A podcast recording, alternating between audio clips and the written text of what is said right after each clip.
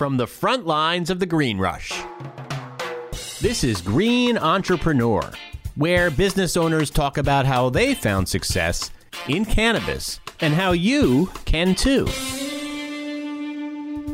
Hey, everybody, welcome to the Green Entrepreneur Podcast. My name is John Small, and I am the editor in chief of Green Entrepreneur. For the past 50 years, the Drug Enforcement Agency, the DEA, only permitted the University of Mississippi to grow research marijuana. It's hard to believe. But in March, the agency finally allowed private companies to grow cannabis for research, and they began reviewing applications for licenses. And one of the companies that received a license is the Biopharmaceutical Research Company, or BRC. And BRC now holds a license from the DEA to produce federally compliant cannabis products for research and development. My guest today is George Hodgin, who is the founder and CEO of BRC.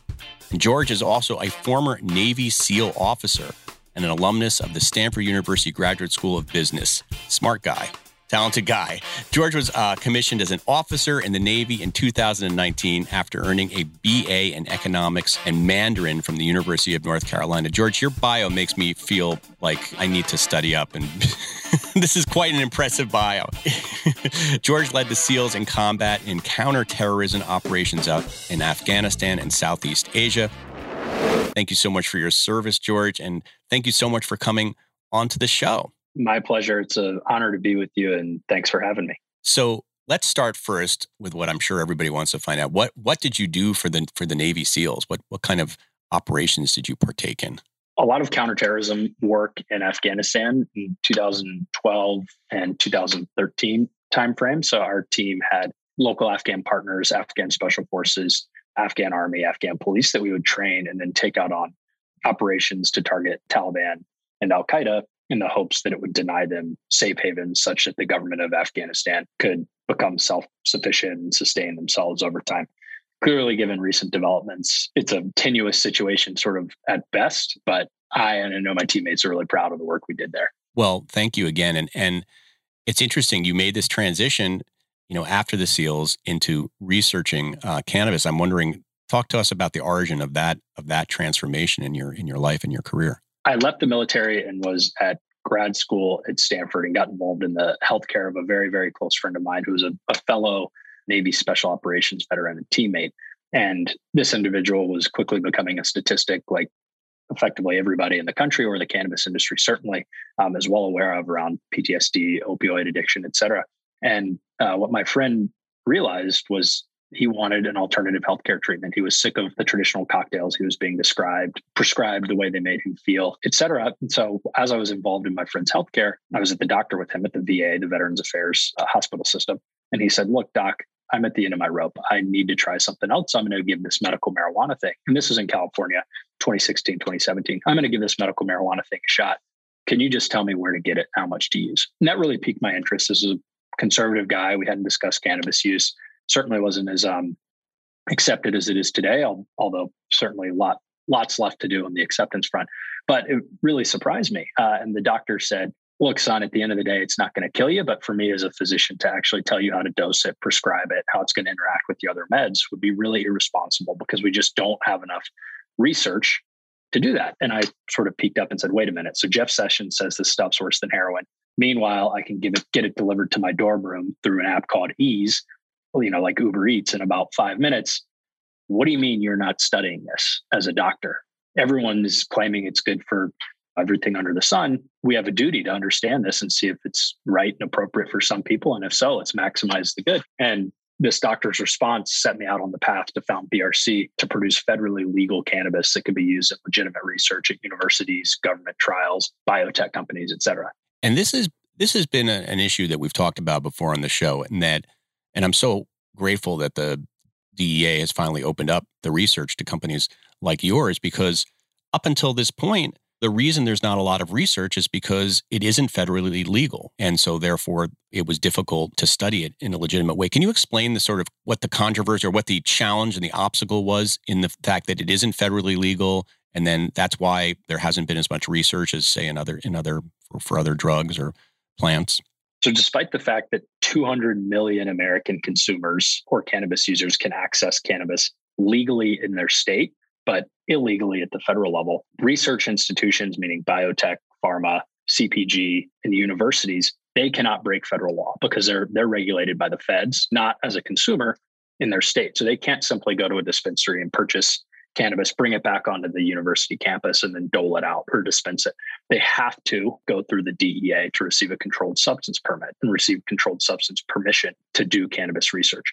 Historically, as you pointed out, for nearly 60 years, the DEA only had one organization that was allowed to produce cannabis legally that could be used in a university setting or a biotech setting, a hospital setting. Their products are widely reported to not be safe or useful, and they certainly don't match the potency or the form factor that you know we certainly see in California in the dispensaries and frankly around the United States. And so there's a little bit of a chicken and the egg that I think the cannabis industry is very, very painfully aware of, which is doctors, government, hospital systems, et cetera, say, hey, yeah, we hear you guys, cannabis is good for XYZ, but we need to see the research. Well, it turns out there was effectively no way to do the research because there was no way for these folks, like doctors and, and scientists, to access legal cannabis that they could do experiments, clinical trials on, et cetera. And so credit to the DEA. They they broke through that monopoly really starting in 2016, 2017, but it took them about three or four years to roll the program out. And that's the program we fall under. So we don't participate in state legal, federally illegal cannabis. We, we're not allowed by the DEA to participate in the medicinal or adult use markets. Rather, we are exclusively allowed to uh, produce controlled substances for research, uh, research and development. And kind of the analogy I use, and it's a bit of a crude one, so I apologize, but there's an for federally illegal drugs, of which cannabis is one, or cocaine or heroin or others, people produce those legally at the federal level all of the time. As an example, you know, you take a TSA drug sniffing dog that's sniffing your bag for cocaine at an airport, as an example. Well, the TSA doesn't go buy that from a drug dealer, you know, quote, under the bridge, right? They have legitimate pharmaceutical companies that are given permission by the federal government to produce otherwise illicit substances for legitimate purpose. It just had never been done meaningfully with cannabis. And so this allows cannabis to break through and rise to that level. And I think what certainly excites us is in order for cannabis to be rescheduled or descheduled, there has to be a demonstrated medical value. And the FDA has said, look, we don't care that people have been using cannabis daily for tens of thousands of years. In their mind, it has to go through the rigor of a clinical trial or through the federal system. Historically, there's really been no way to do that. Now there's a way to do that. So that we think that there's an incredible opportunity not only to benefit patients, uh, but also to educate lawmakers on the the real therapeutic effects of cannabis. How did you convince or the DEA to accept your application? Do you, I know you weren't the person making the decision on the other end, but do you have any idea, like, sort of what what it was that impressed them enough to give you this license? I think the quality of our team and our experience and expertise, and frankly, our mission and our, our vision for cannabis helped get us over the finish line. I don't know that with certainty, but I can only trust that. Our whole team at BRC comes from the controlled substance research and development world. So biotech companies really pushing the envelope with controlled substances and with other drugs to make life better for people around the country. And I think, you know, we we're very explicit with the DEA and that we're not putting the cart before the horse. We're not judging the science we're not out for some ideological reason to just stick it to the man and show cannabis as a panacea and it's good for for everything our whole purpose is look there's amazing scientists in america and around the world and they should have access to great cannabis to do their research if they find that cannabis isn't good for certain indications for certain types of people we should know that and we should educate those patients on the flip side, there's lots of instances where it's going to be fantastic for a lot of people. It's going to make their lives better. I think the veteran population is a great subset of that.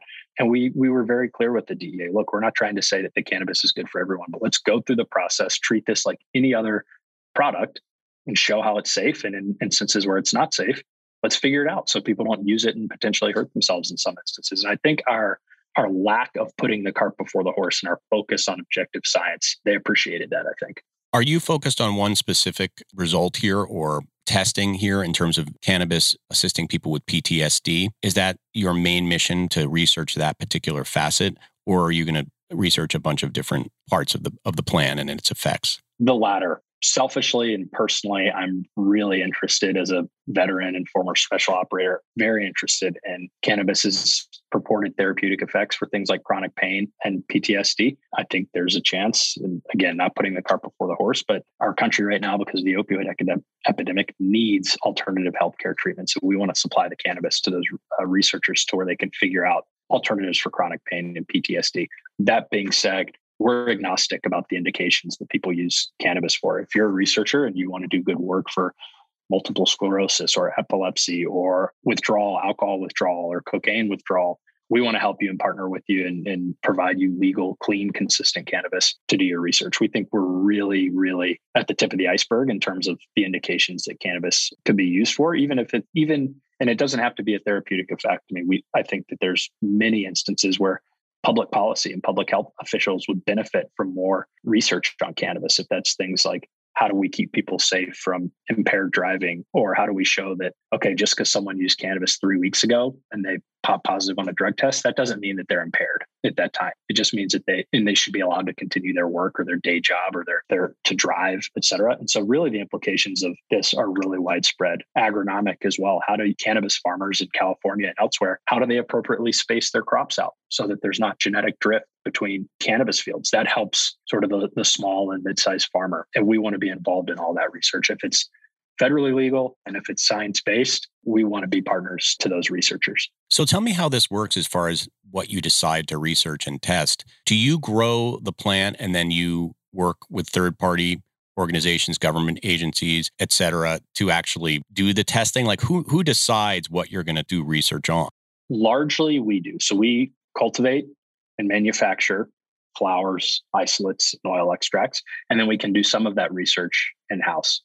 Additionally, we can partner with if it's a university or the government if they need cannabis to do whatever research they want. We've partnered with University of California Davis to do some agronomic research. And in that instance, we simply produce the cannabis. We do some basic analysis here, but they carry out the research. If the product is going to go into a human for a clinical trial, meaning, okay, let's give, just make an example, let's give 100 people cannabis and see how it treats their, their PTSD, then the FDA will approve the protocols or approve the study of that researcher, but there's no sort of limit in terms of what they can and can't study. Like as an example, you know, in some of the states, we see a lot of legislation and advocacy. Oh, we should limit form factors. You know, we shouldn't allow edibles, or we should, or we should have THC caps, or we shouldn't. You know, in terms of how much a, an ingestible, how much THC it can have. The federal government doesn't really care about that. They just want to know that you're doing good science and you're following the law. So they don't really get into the weeds in terms of like what you can research and how you can research it, so long as you follow their guidelines.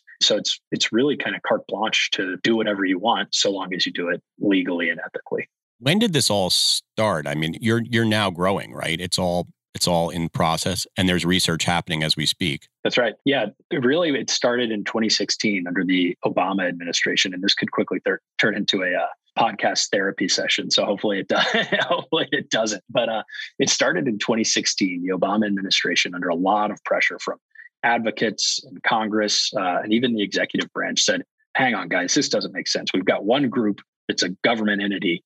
That can produce research for cannabis. That doesn't make sense. Their products don't match what people are using in the dispensaries and around the states. We need the DEA to license more people or organizations to do this. Fast forward to the Trump administration, Attorney General Sessions comes around the program was sort of up and running and really gaining steam and quite exciting. And Attorney General Sessions effectively just issued a pocket veto for it, said, look, the optics of kind of killing this program and canceling it are great because it's science based. It's not like there's anything sort of qualitative or subjective. So he just said, Hey, DEA, I don't want you to cancel this, but don't process any of these applications. Put them in the desk and I never want to hear about it again. Really sad. And certainly I think about every day 22 veterans kill themselves, some of which I'm sure is is because they feel hopeless and like they don't have treatments for their health care. If this program had started three and a half years ago, how many of those people could we have saved with cannabis? We'll never know, sadly. So fast forward through the Trump administration, Attorney General Barr comes along and take it or leave it, politics aside, hate him or love him. I think he was reasonable enough to say this is really stupid. We should allow research to happen. So he jump started the program, and it took there was some minutia and legal stuff the federal government had to work through. But fast forward to 2020, and they, the DEA got the green light from the Justice Department and really ramped the program up. And then we received our Schedule One production permit in midsummer of this year, 2021. And now it's off to the races and you know, green skies ahead.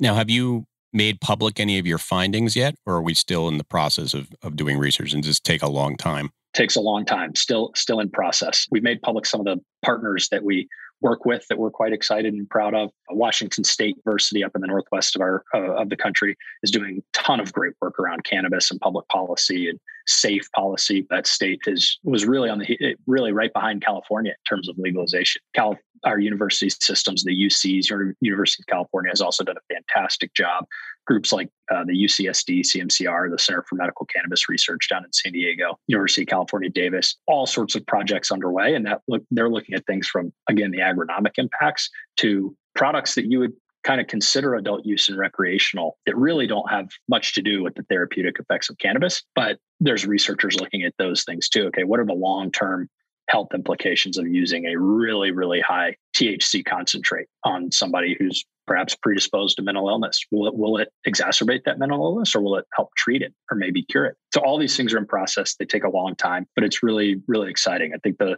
the reception from the research community, the science community, and the cannabis industry writ large has been really strong. I think who could argue uh, with advancing cannabis as a medicine and doing it sort of the right way and going through the steps that'll keep the feds happy. And I think as far as a political issue, it's something, it's one of the few issues that both sides pretty much agree on. And certainly the country, I mean, all the research, people, all the um, studies of the way that the Americans think about cannabis, I mean, they're, they're totally pro cannabis. And this will just help move the needle even further pro when we see, well, hopefully, when we see what a lot of us anecdotally have been saying for years, but now research can back us up. That's exactly right. You know, I, I think an interesting point there is sort of in the 2016, 27 timeframe when it looked like this thing was stalling, I quickly became had to become, you know, didn't really enjoy it, but it, it, it worked. An advocate going to Capitol Hill and meeting with lawmakers, and something I observed, which I, I feel certain you and the listeners and viewers has observed, is 2016, 2017 politicians didn't really have to have an opinion on cannabis. They could just kind of say, hey, I don't, not in my wheelhouse. I don't really talk about it. They can't do that anymore. They have to have an opinion. And for the prohibitionists or the folks that are anti cannabis, that's not really a popular stance. And so instead of saying, okay, I don't have an opinion or okay, I don't like it, they now can kind of kick the can and say, well, show me the research, show me the research. And so that's their fallback. Well, we're doing the research now. So we're about to kick another leg outside of your out of the stool. And hopefully that'll allow meaningful federal reform to take place because there won't be an excuse anymore. Now, how is this research different than some of the research that been, that's been done in places where there weren't such restrictions, like, for example, Israel, or I've even heard Australia. A lot of research comes out of Australia and Israel.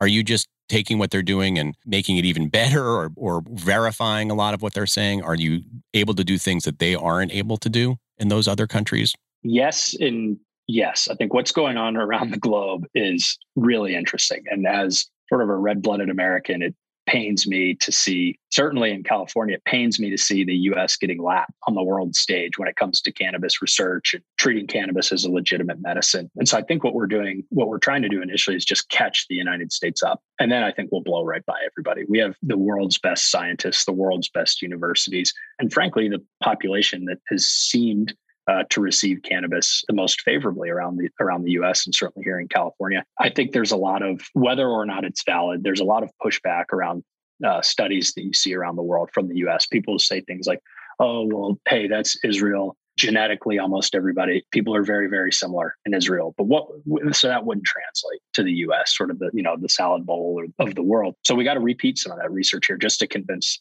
the skeptics. Um, I also think there's just a, a mental barrier, again, valid or not, that it's one thing to do a study around the world, but to do one with cannabis that's grown and manufactured in the United States, that's approved by the DEA and approved by the FDA, that is the gold bar. That's the highest, hardest standard to reach.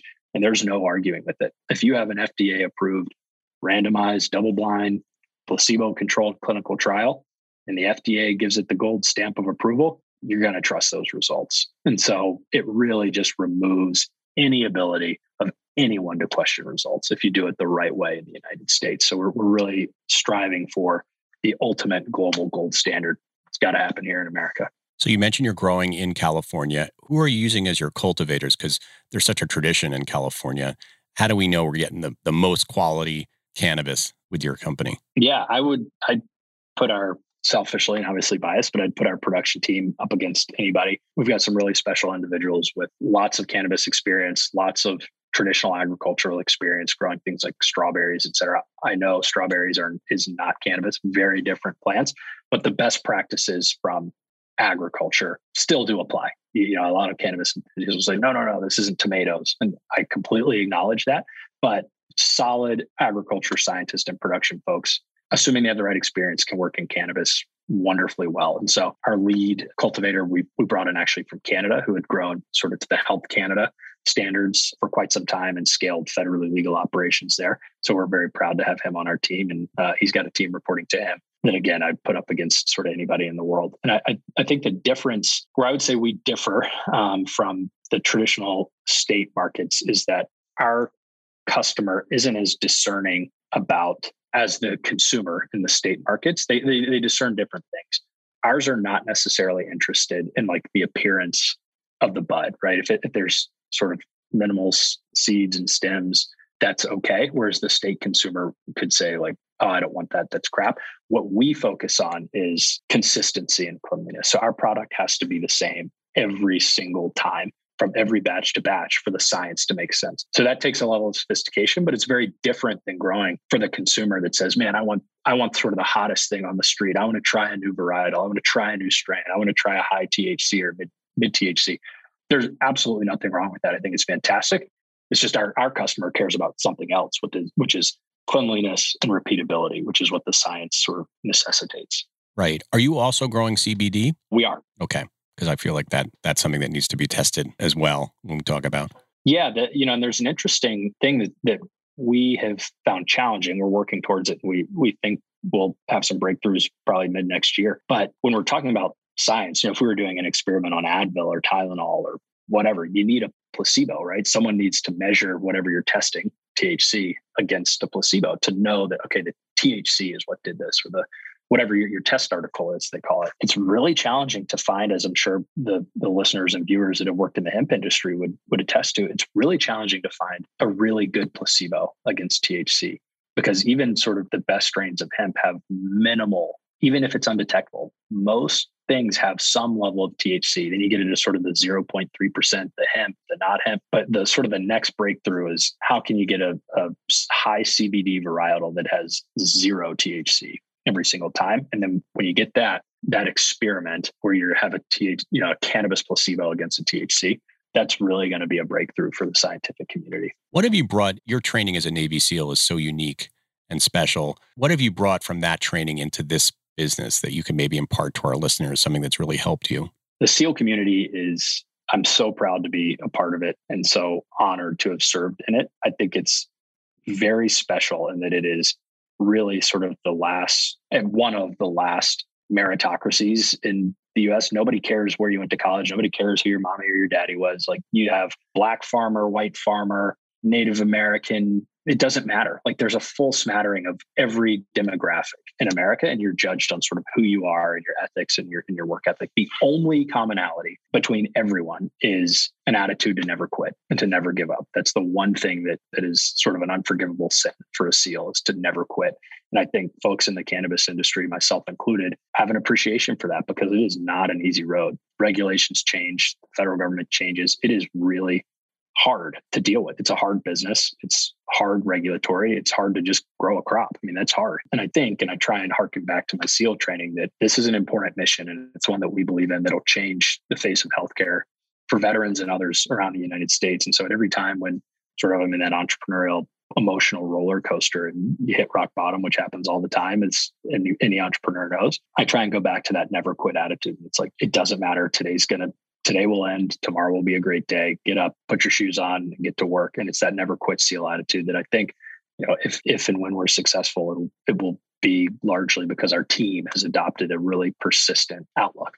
Have you gotten some pushback from you know people in the military maybe from your former colleagues about being in the cannabis industry since it's kind of has a stigma attached to it? Have you gotten a little blowback on that? None. Quite the opposite, much to my surprise. Yeah, I really thought I would, or I feared being ostracized. I think SEALs and certainly the military were very buttoned up, kind of rule followers. Obviously, there's a self selection for you do what you're told, you do what the law is, you do what your orders are.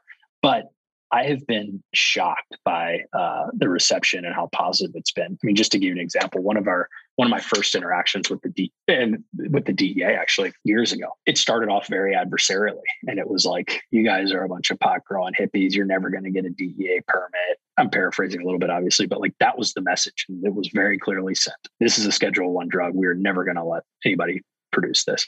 And over time, as we developed a rapport and a relationship, we started to get questions like, you know, after a meeting with DEA, hey, my my wife's trying, you know, this edible because her her chemo is not working great, or my brother does CBD after after you know working out because his knees hurt, or his elbows hurt, and so that's kind of the same reception I had from the military folks is that everyone has this veneer of what they think they have to do institutionally, and then you peel that back just as it you know people to people, person to person, and there's a great excitement from all these people, DEA or military, about the promise of cannabis. I think everyone recognizes that there is promise and there is efficacy and it does work, not for everything, but it does work for a lot of people, struggling people that need it. And at the individual level, people want to see other people be happy and comfortable and have medicine that works for them. It's just at some point, that institutional veneer has to go away. And I think it'll happen. And what we're doing certainly is kind of the first domino, in my opinion, to where. Yeah. Well, the fact that it's you who's doing it too, I think is very helpful. I hope so. I hope so. You can tell me if this question is too personal. Have you used cannabis in your before this whole experience? Was it something that you would use, you know, legally, or is it something that you're more interested in on in a researching perspective? More interested in a research perspective. I have not. I didn't use it before this, and part of our SOPs are that we drug test our employees. We have to because they're handling controlled substances, so it wouldn't be appropriate for me to use it and ask our employees not to. That being said, I have used it not not necessarily therapeutically, but just to see and it's great. I look forward very much to the day when I can sort of use openly and not feel like it's putting what we're building professionally at risk. That'll be a very, very happy day. I am a patient at, at the VA, and certainly there are times, and certainly, my, you know, my doctors at the VA are like, yeah, it's not going to kill you. Like, if you think it helps you, then give it a shot. As a veteran, there are, and God bless, I actually do think this. The VA gets a bad rap. I really, really do enjoy and appreciate the VA and the DEA. I know I'll get hate mail for saying that, but um,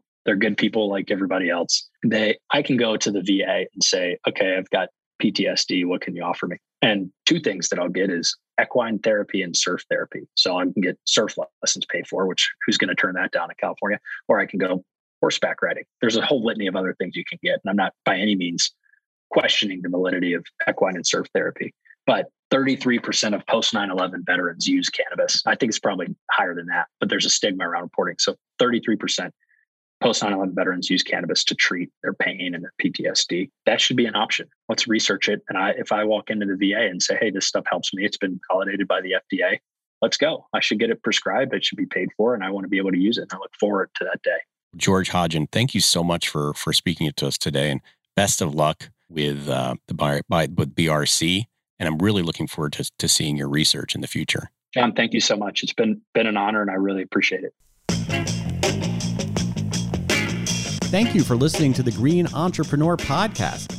To find out more about Green Entrepreneur, you can go to greenentrepreneur.com or check out our magazine on newsstands everywhere.